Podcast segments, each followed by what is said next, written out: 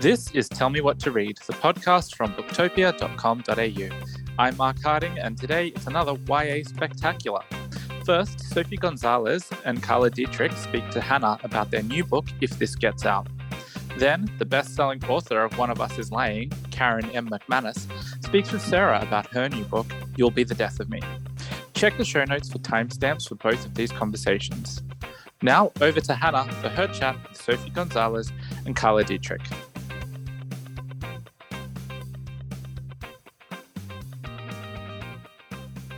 Hi, I'm Hannah Armstrong, and I'm so excited to be joined today by the incredible Sophie Gonzalez and Carla Dietrich to chat about their new book, If This Gets Out.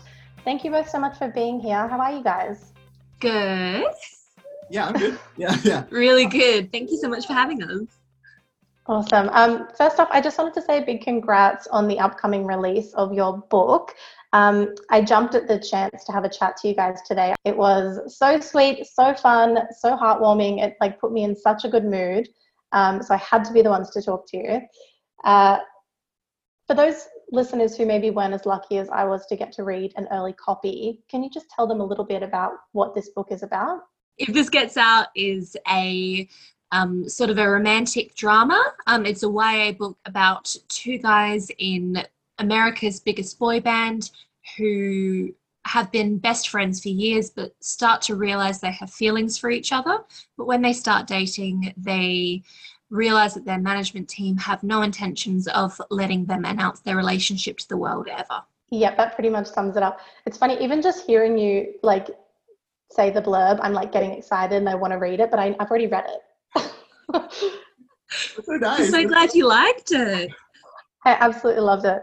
So this is your first book together, which when I was reading, I'm familiar with your work, Sophie, so when I was reading it, I could kind of tell who had written what bits, but the thing that really came across when I was reading is how well your styles meld together and just how it's very apparent that you guys make really good co-collaborators. Oh, thanks. Yeah. You know, you can kind of be a little bit apprehensive as a reader, when you go into a co-authored book, because especially if you're already a fan of one author.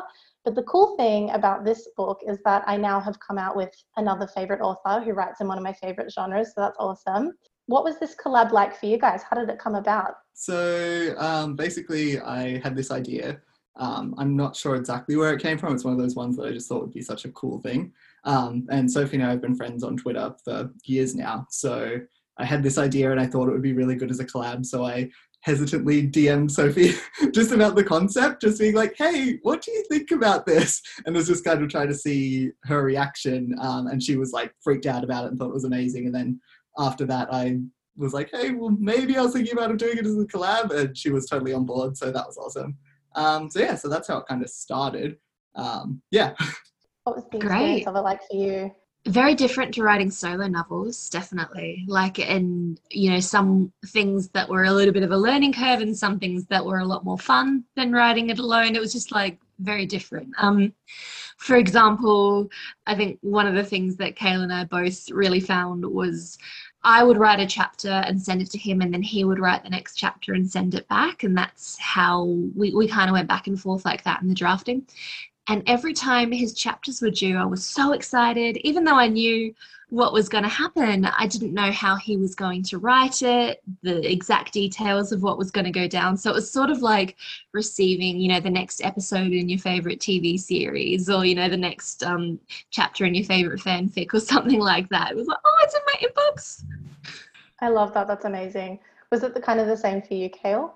Oh, absolutely. Yeah, it was always so exciting because, exactly. We hashed out a synopsis early on. We spent many, many hours just hashing out everything we kind of wanted to do. And it was one of the really good things is we both seemed to be on the same page for a lot of the stuff so quickly, which was amazing. There wasn't really anything we disagreed with, everything just kind of worked. But then, when Sophie's chapter would come in, I would just be oh yeah, I'm so excited that I get to read this. So I was it was the best. Yeah. Oh my God, I love that. Yeah. It definitely came across when I as a reader. So that worked out perfectly. So I have a confession. I am a huge fan of boy bands. So when, like at the very beginning, I'm not sure when like this book was announced, but I remember reading the synopsis and I sent it to all my friends and I was like, hey, this is what we have to look forward to in a year's time. There were a lot of aspects to this like fictional boy band Saturday that felt really familiar to like true life. Like those like big show-stopping stadium tours and like everybody's in these like perfect little like choreographed outfits and the choreographed dance moves. Did you base like how much of this story was based on like real life boy bands? And if not, where did the inspiration come from? I guess it's sort of like, it was never based on one specific boy band or anything like that. It was all just kind of, we tried to look at boy bands in general as a concept that have been around for years now. So we were kind of just looking at that whole, the sort of constructed, perfect group that has lots of people that like one person appeals to one demographic and the other appeals to the other. And just that is kind of what we drew on. So it was more like we never looked up, like we were never Googling like BTS or like what they were like. It was more just like, you know, as a general rule, sort of if we were going to like, we made a fictional boy band that would follow the sort of boy band rules that exist, if that makes sense. So that's what we were trying to do. Yeah. Yeah, I think we found there's a lot of crossover between all your different favourite boy bands. There's certainly been a formula in place for decades now. And even if, you know, new bands might try out new things, I think when we were creating Saturday, we wanted to borrow some modern things from some modern boy bands that we think have really contributed to them hitting well in the current demographic. But we also borrowed some things from the past, like not that, you know, bands like BTS do choreographed dance moves. So it's not like dancing is a thing in the past. However, it's probably a little less common nowadays, but we wanted to have, you know, that aspect. And just adding in some new things that haven't been done in a while or haven't really been done before, just trying to create our own thing. Yes. Yeah, exactly. Yeah.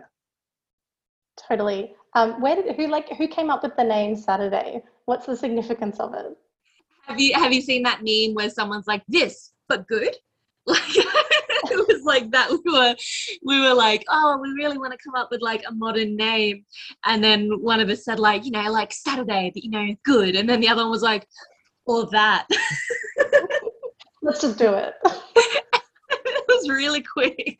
Yeah, I wish we'd saved the DM conversation we had when we were trying to figure that out, because there were some bad names in there. Like we were throwing them out and just trying to figure them out. And that would have been, we should have screenshotted it. It's long gone. But like, yeah, it was a lot of, what about this? And then Saturday came up and I was like, oh, hang on.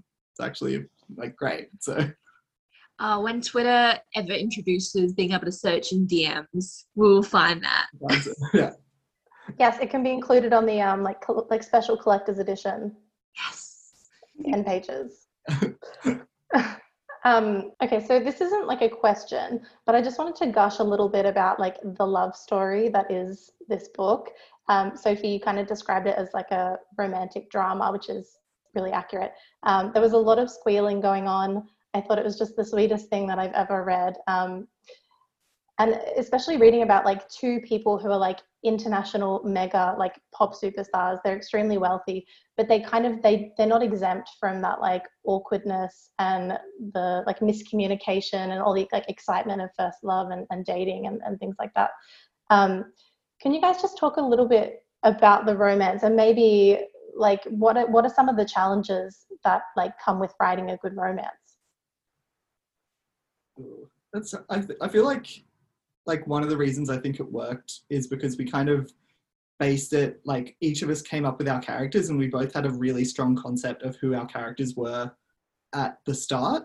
So we could kind of, we could map out like the beats and what we were trying to get to, but everything was always like, okay, how would Zach react in this situation? Or how would Ruben react in this situation? And I think that's how you can get like a really good romance, is if it's based in the not like, oh, okay, I really want them to have a first kiss or something like that. Like you want the characters to kind of go through that moment and you to get them to the point where that character would do that. So I think that's kind of what I was trying to, I think we both were just trying to kind of make it really character based and then have the romance kind of come from these two characters that are really well matched for each other, but maybe they don't realize it at the start. So yeah. Yeah. And also I think the interesting thing about writing a collaboration romance is it's actually more similar to romances in real life. Because when you're writing your own, you kind of, you make the characters for each other and you can plan everything out and everything works really neatly because it's just you, you know, everyone kind of slots in and matches each other. But when you're writing a collab, there were moments where Kale's chapter would throw me off, for example, you know, and I'd have in my head, oh, this is how this conversation is going to go, but then the conversation would go differently, and that, which is a lot like how romance happens in real life. You know, when you fall into someone, you kind of have this idea, but then they catch you off guard, and then you have to go, well, how am I going to react to this? Which I think gave it a really different flavour because you actually are seeing us in real time trying to adapt to each other's character and say, well, now you've done this, what am I going to do and how are we going to make this work? Yeah, that was a really interesting, unexpected aspect of the collab process for me. Yeah, totally. That definitely, like, it's funny that you say that because it definitely comes across. And I also felt it's not often in YA that you get these relationships that do feel very real, like they have these really real challenges and not everything is perfect and doesn't fall into place just like you think it would. And I think, you know, the importance of like showing that you need to actually communicate and grow and adapt in relationships is so important. Yeah. Yeah, I loved it. That was one of the highlights of the novel for me.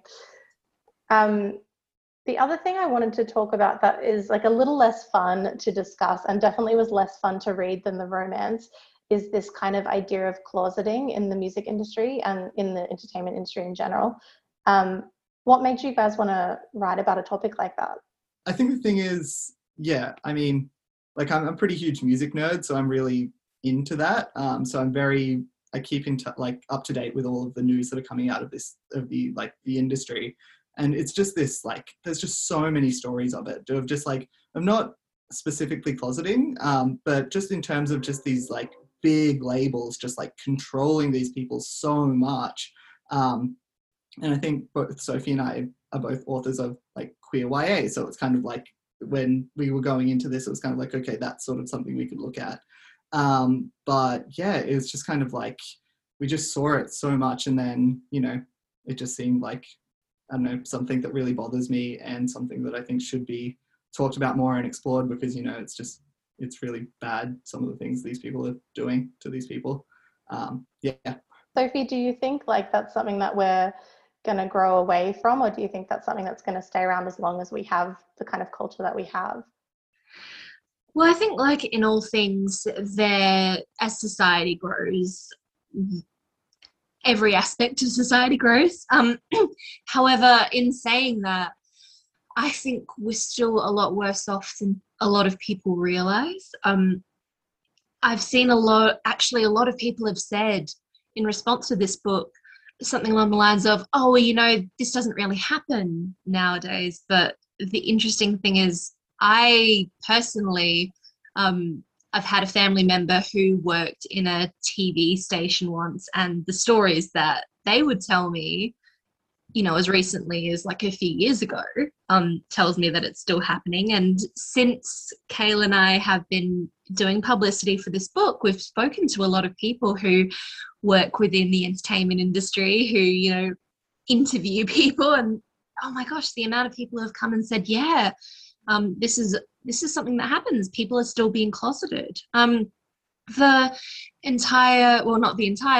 there was a story just the other week about all of the main guys in Mean Girls have since the movie come out as gay. And, you know, they were all saying at the time that it wasn't so much that they were being forcibly closeted. It was more that they were being heavily pressured into not coming out because of the effect that would have on their career. And just because we are starting to be more accepting doesn't mean that it has zero impact on you if you come out, because there aren't very many people in the world who will not support you if you're cishet, but there are people in the world who will not support you if you're queer. So at the end of the day, even if plenty of people are still supportive, you will lose some support from some people. And that's, I hope that will change one day, but for now, that is still something that's affecting all of these industries, because they don't want to lose any sales, they don't want to lose anyone, they want to appeal to everyone, which is just has these really devastating consequences on real people. Right. And there's one other thing I want to say too, is like, I watched the sort of, when we were working on this, there was the Taylor Swift documentary came out, and there's this big scene in that where she's meeting with all these, like her dad and like all these big people, and they're like, are you sure you don't want to come out as anti-Trump?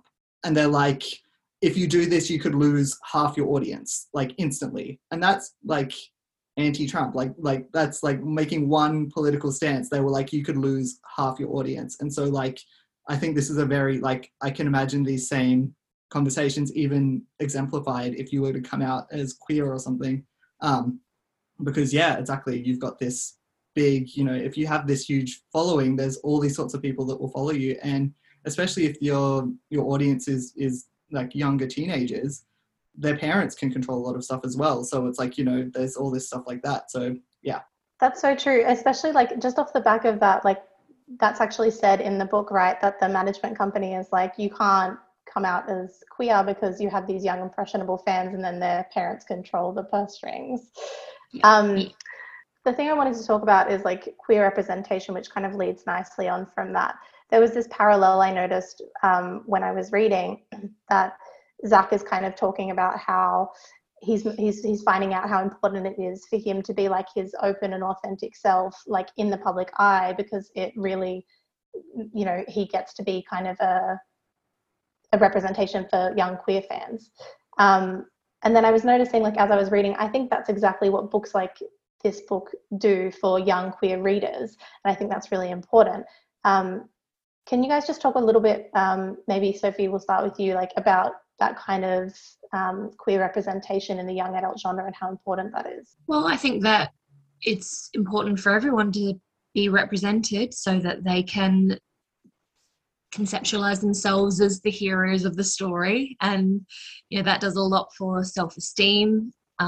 It does a lot for how included they feel, and it's just important to be able to access media that's made for you. But not only that, it's important for society in general, because even readers who aren't queer need to be reading books with queer characters, whether it's, you know, ideally, you know, they're at the forefront, it's their story, so they can get into their heads. But just having a diverse cast in general is important, because reading fosters empathy, and being able to put yourself in a character's shoes when it's someone who lives a life that's a little bit different to, you know, how your life looks.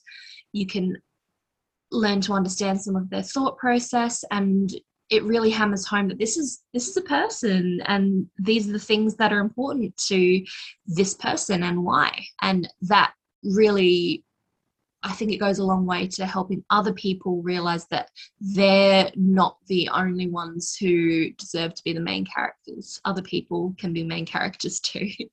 Yeah, exactly. That's like perfect. Yeah, exactly. I would say that. Because I think it wasn't even too long ago that, you know, there really weren't that many queer characters. And now we're really lucky that there's a whole bunch of queer stories that are out there. But yeah, I can remember just wanting to be like being a huge reader and then just not reading like gay characters or any, they just weren't there. So like, you know, so there was maybe like one or two, and, you know, try what, like it's yeah. So, and that would just like, it's something you can just deal with, but you know, I kind of want to read a character that represents me as well. So I look for that. And now that's an option for a lot of teenagers, which is, I think, great, because I mean, I didn't have that when I was a teenager. So, yeah. Isn't there a line in like your debut, Kale, that's like, I'm the protagonist? Oh, yes. Yeah, that's what my first book is basically entirely about, me being annoyed about that. So yes, this is something I think about a lot. Yeah. Oh my God, I love that so much. It's my time to shine. I'm here. Yeah. The other thing that I want to talk a little bit about, so our like four protagonists who are in this band Saturday, they are like attractive, wealthy, they've got everything going for them, they've got, you know, millions of fans who love and adore them, but they also are living these lives where they are put into these little boxes and little categories, and they're also being worked to the bone. They're not allowed to see their families, and yeah, that every move is scrutinized. Kale, do you think, like, if you had the option of being a famous person in a boy band, would you, do you think like the good sides of fame would outweigh the bad? For me, no. Like, I don't think so. I think the one thing that I think I would like would be the money side of things. That would be very, very nice. But I think the being famous, I think, is just not something that appeals to me at all. I think it's quite, like, it's hard. It's sort of like the thing is, like, you want people to like I really want people to like my books and things like that, but that level of fame where you can't go to the shops or you can't do anything like that personally doesn't appeal to me, but money does, so that's where I'm at. Maybe I'm shallow, I don't know, but that's kind of, it's this weird duality. Yeah, how about you, Sophie? You know, a lot of the time when I was writing this book, I kept on thinking about what it's like to be an author. It's on such a smaller level, but at the same time, being an author was this dream that I had my whole life. And as we do with dreams, you know, you idealize it. You have this picture of what it's going to be like. And then I got there, and I'm still getting there. You know, it's not like I'm where I always dreamed that I would be, but you know, I'm on my way, and I'm finding that all the things that I thought it was going to be are there yet.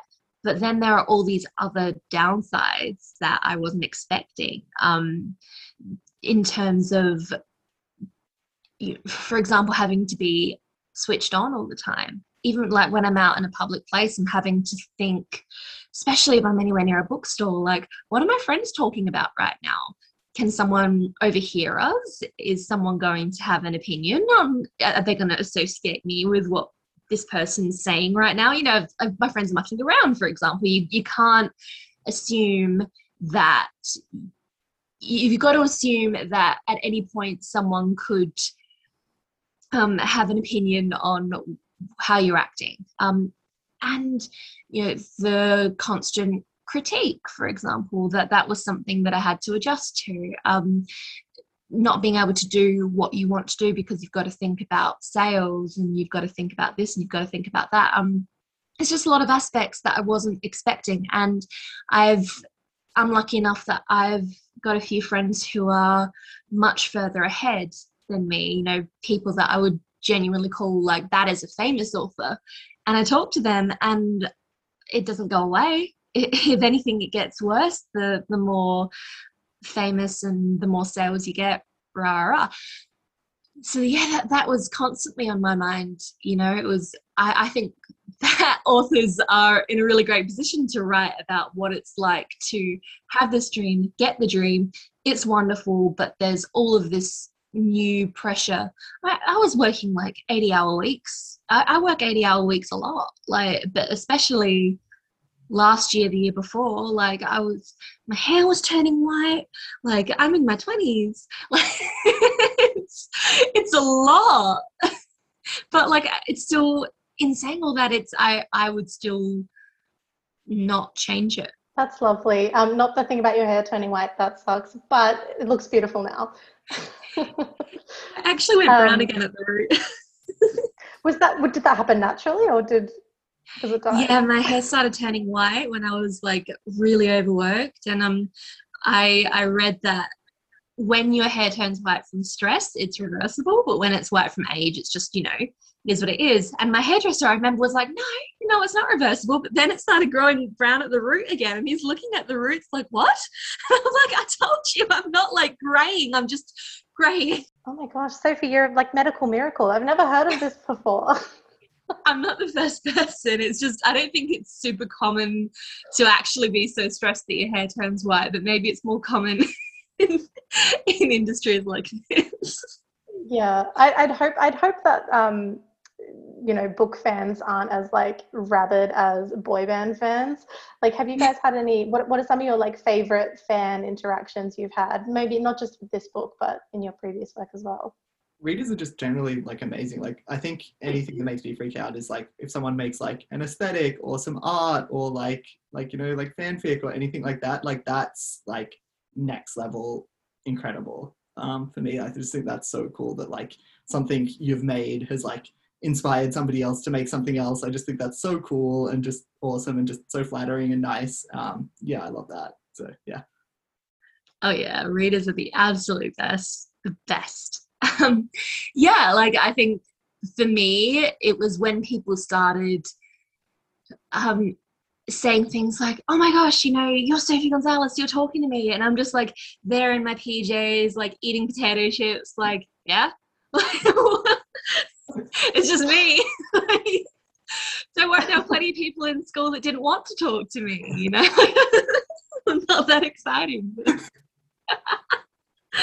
For your fans, what's next for the both of you? Do you think we'll have any like more collabs in the future, or are you never going to speak again after this? Never. No, I'm over him. Yeah, yeah, no, no, definitely not. We're still speaking all the time. Sequels, I mean, like, we don't know yet. They've been fully open about we don't know yet. I think it would depend on a lot of things.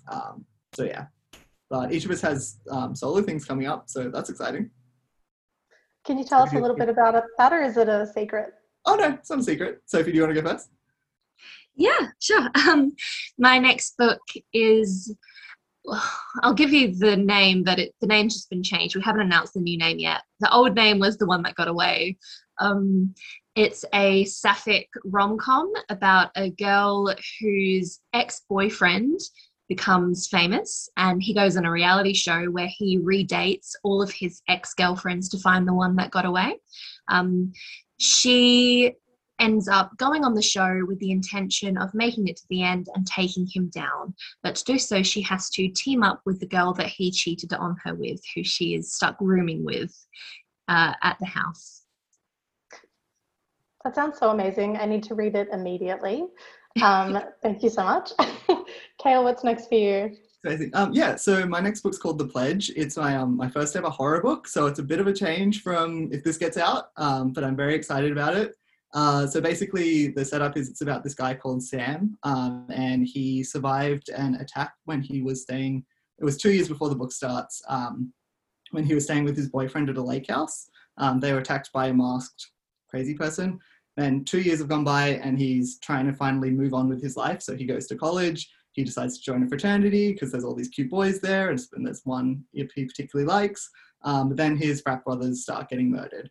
So it's a slasher. It's really fun, and I'm excited about it. I finished the second draft 2 days ago, so it's still very new. But yeah, so I think it's supposed to come out in September next year. It might be a little bit later than that, but that's where it's like kind of ballpark at the moment. But yeah. That sounds amazing too. It's like you guys are writing books specifically to appeal to just me. Thank you so much. That's about all we have time for though. Sophie, Kale, thank you so much for joining us today. It's been such a pleasure having you and chatting to you. For everyone listening, If This Gets Out is out on the 12th of December, and you can grab a copy online at booktopia.com.au, where you will also find Sophie and Kale's wonderful backlist. Thanks for listening.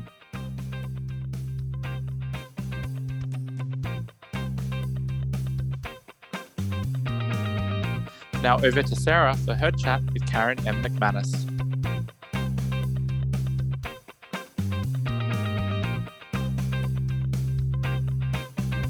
Hi, I'm Sarah McDooling, and I'm so delighted to be talking today with Karen M. McManus about her latest book, You'll Be the Death of Me. Karen, thanks so much for joining us today. Thanks so much for having me. It's great to be here. Now, for all the people listening, could you just tell them a little bit about what they can expect in your latest book? Yes. I like to call You'll Be the Death of Me Ferris Bueller's Day Off meets a murder mystery.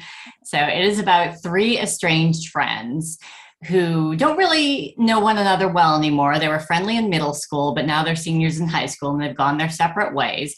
but they meet up kind of by chance in the parking lot of school one day, and they're all having a very bad day. Ivy just lost the student council election to the class clown.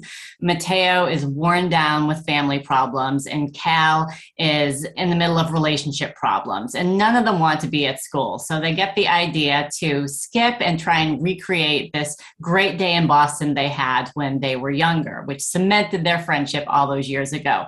But it goes very, very badly. And the only way that they can get out of this rapidly escalating mess is to start being honest with one another about the secrets they've been keeping.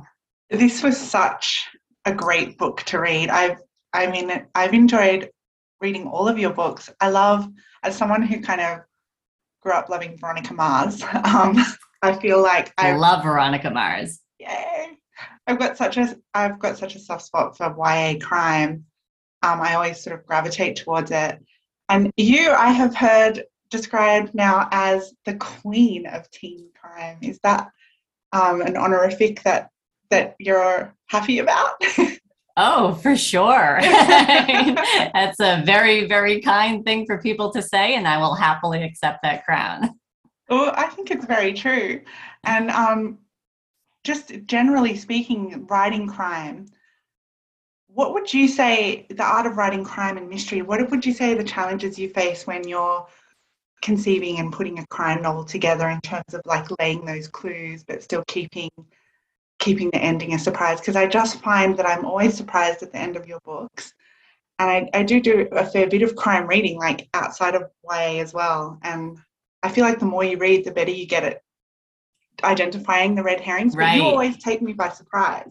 Oh, good. I'm very happy to hear that. I work hard on those. I don't always know when I start what all the clues and misdirections and red herrings are going to be. Sometimes I have a sense of a few of them, but a lot of them develop as I'm writing the story. So I do start out with kind of big beats, and sometimes it's more character beats than plot beats. You know, I have these multiple characters, usually 3 at least, and I have to figure out how they're going to work together and grow together, and what part of their personality is going to impact the plot and at which moment. So I tend to set that up first, and then I start thinking through the plot beats and, you know, okay, how am I going to set this mystery up? How am I going to, you know, hopefully send people down a wrong path? Maybe the characters go down a wrong path as well.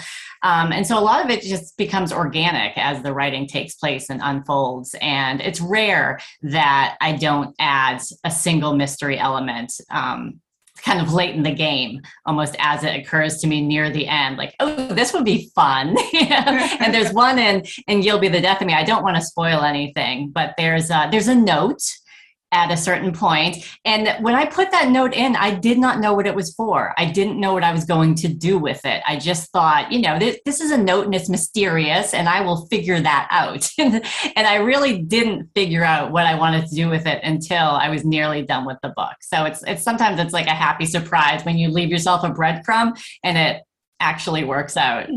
That's amazing. I love what you decided to do with that note. Thank you. It was fun. I like how it worked out.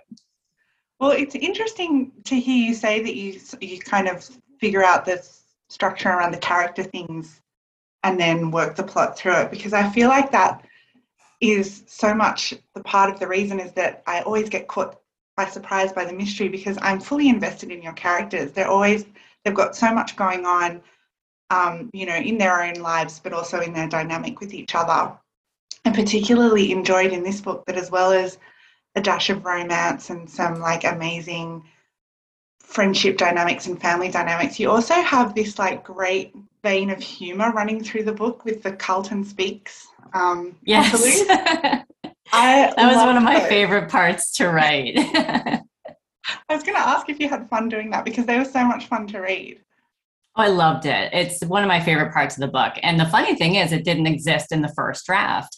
That was one of my editor's brilliant comments, was she wanted to bring in more of the school and more of the town. And I didn't have any of those interludes, because we were talking about, you know, it's inspired by Ferris Bueller, and we certainly don't want to be a copy of that. It's a very different story. But where it's possible, can we pull inspiration? And Ferris has this wonderful vein running through where, you know, the entire school thinks he's sick and they're raising money for him and cheering him on. Meanwhile, he's off, you know, having the time of his life. So I thought, well, wouldn't it be funny if there was something similar where there's a group of kids at school who think they know what's happening, but they're getting it completely wrong. And so I came up with this notion of this YouTube channel, you know, initially school sanctioned, that then goes rogue and starts reporting because it's just chaos back at the school with everyone trying to figure out what's going on. And those characters were a lot of fun to write. And they did allow me to add more depth to the school and bring in more of the side characters, because one of the challenges of this book is that the three characters are very separated from just about everybody else in the story for most of the book. So figuring out how to pull other characters in was challenging. It was beautifully done. I can't tell you how much I chuckled in those Ishan and Zach chapters. I'm so glad. I love that. So now, You'll Be the Death of Me is your fifth novel. Yes. One of Us is Lying, your first book, was published, and forgive me if I'm wrong, was it 2017? Yes, that's right. It was May 2017 in the US and just a couple days later in the UK and Australia.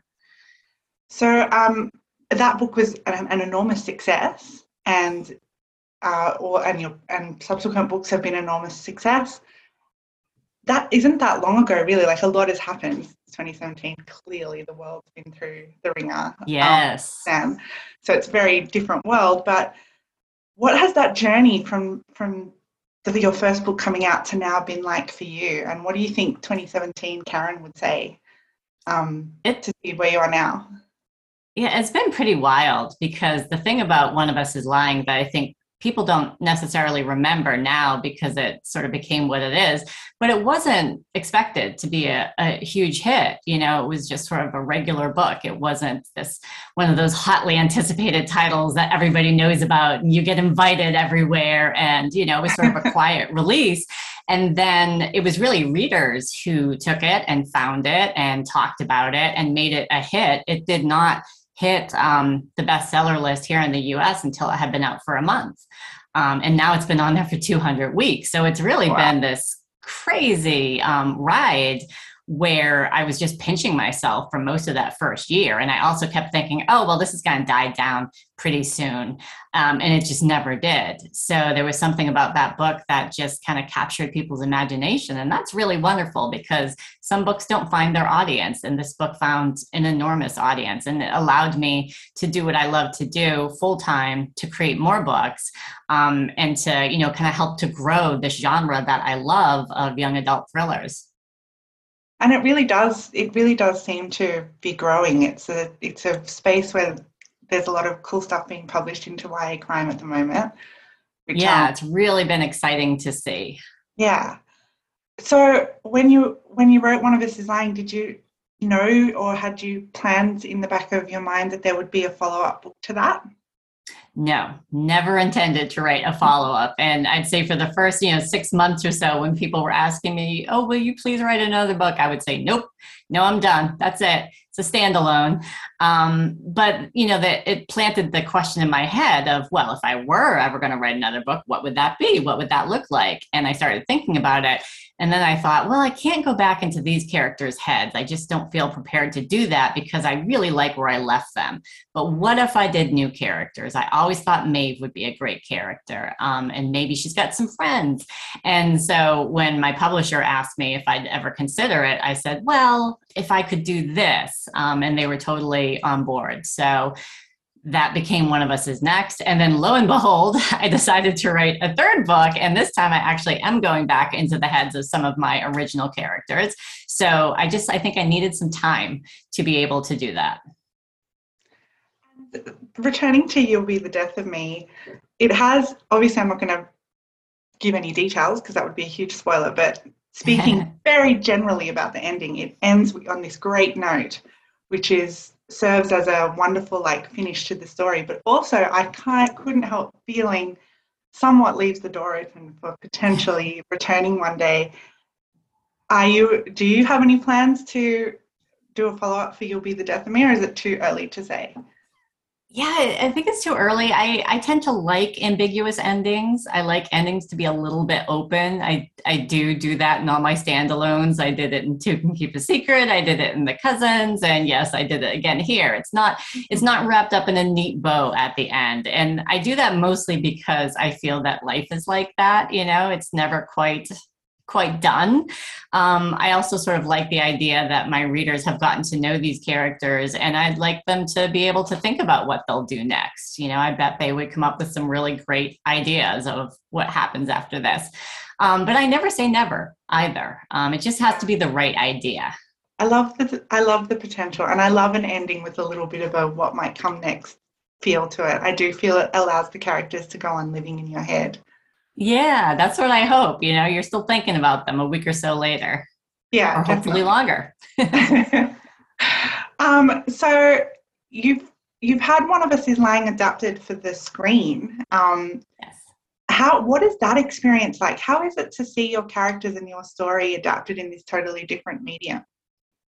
Oh, it's wild. Yeah. It's, you know, so many, well, not so many, but many books are optioned, and they just don't make it through the process. It's very common for that to happen. So for One of Us to make it all the way through again, that's something very special about this book. And I remember going to the pilot shoot in Vancouver and pulling up to the street where they had, you know, they had rented a bunch of houses, just this regular suburban street, but they were like shooting there. So the people had moved out and they were making sets, and there were people with clipboards and headsets, and Jennifer Morrison is over there because she directed the pilot. And I'm thinking, I can't believe all these people are here because I wrote a book. You know, like that is a very strange and humbling feeling. Wow. So I mentioned before, Veronica Mars. I would say she was probably one of my favorite fictional teenage crime solvers. What about you? Do you have, I know you mentioned you also like that show, but do you have any other sort of teen crime solvers? Were you ever into sort of Nancy Drew or any others? Oh, yeah. I was completely into Nancy Drew, and I loved Veronica Mars for sure. And I also I've always liked Agatha Christie, mm-hmm. those super twisty, cozy mysteries that she does. So I was a big mystery writer as a kid, and I still am today. Yeah. I think there's just something about being a big crime reader myself. I don't know, there's something about the puzzle of it and working through it, and kind of the satisfaction of getting to that ending that's really oddly cathartic. And when I was thinking about what is it that I love so much about when it's teenagers doing the crime solving, and I wanted to ask you a little bit, you know, as a writer of crime for teens, is it challenging writing? Because it's, you know, it is death, and while the books aren't violent or gory or anything, it is a pretty heavy subject matter. Is it hard sort of navigating that when you're writing for a younger audience? Yeah, you know, I definitely keep that in mind. I mean, I do think that, you know, for some young adults, and I was one of these young adults, you may have a really lovely and peaceful childhood, but that's not everyone's reality, you know. So there are readers out there who have experienced things along the line of, you know, my stories, or even worse than that, and they deserve to see those stories reflected.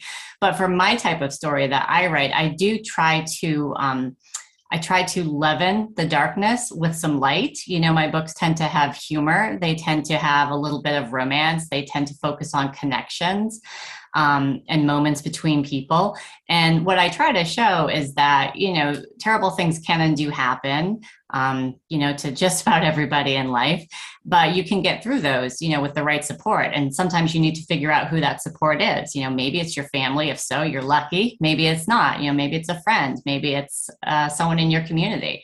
So you can get through that, you know, you can still have those happy moments, and you can find that balance. And, I think there's something cathartic, as maybe you said earlier, in experiencing that, particularly as a young adult, in sort of the safe space of a book where you can consume it at your own pace and where there is a resolution of some kind. Even if mean writers like me don't give you every single answer, you get enough to feel that, you know, you understand what happened and you get a little bit of justice, which we don't always see in the real world. So with You'll Be the Death of Me, what would you say was the most difficult aspect you faced while writing this book? Or, you know, alternatively, or as well as, what was the most surprising experience you had while writing the book?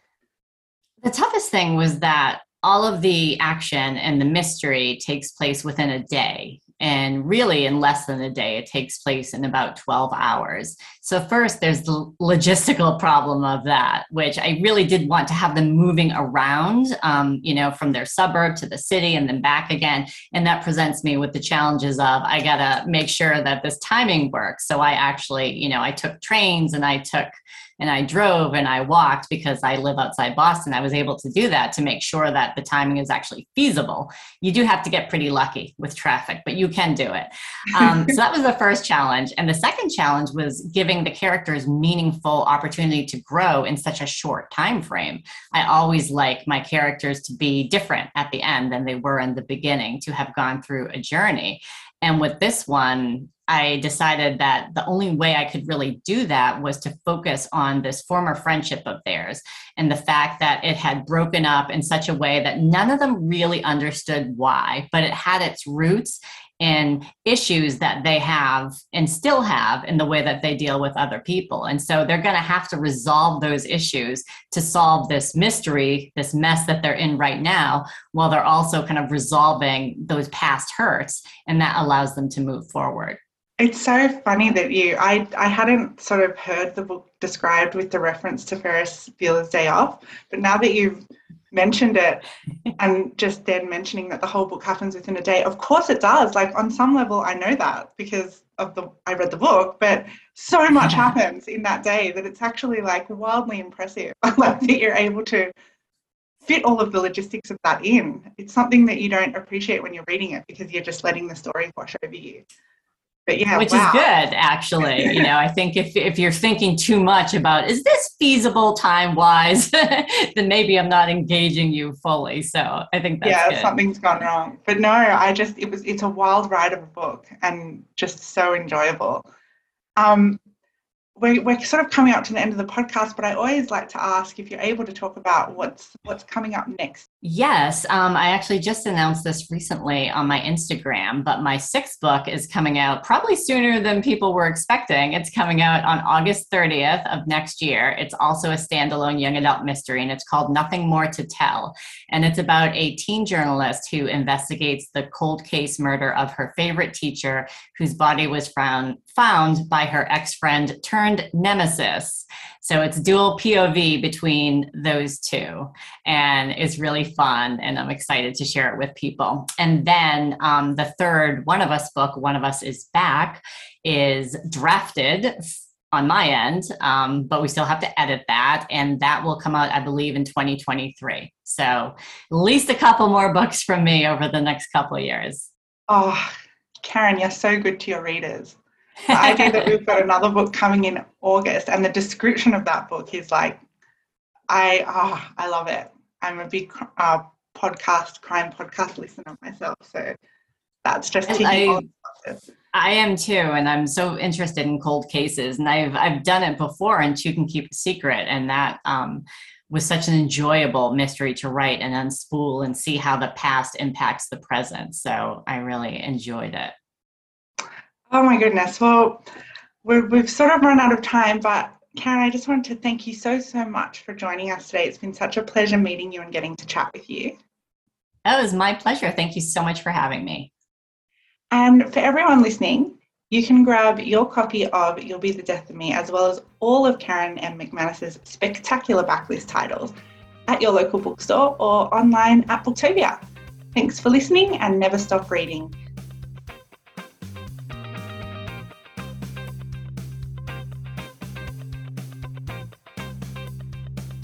Thanks to our guests, Sophie Gonzalez, Carla Dietrich, and Karen M. McManus. You can find links to the books discussed today in our show notes or head over to booktopia.com.au.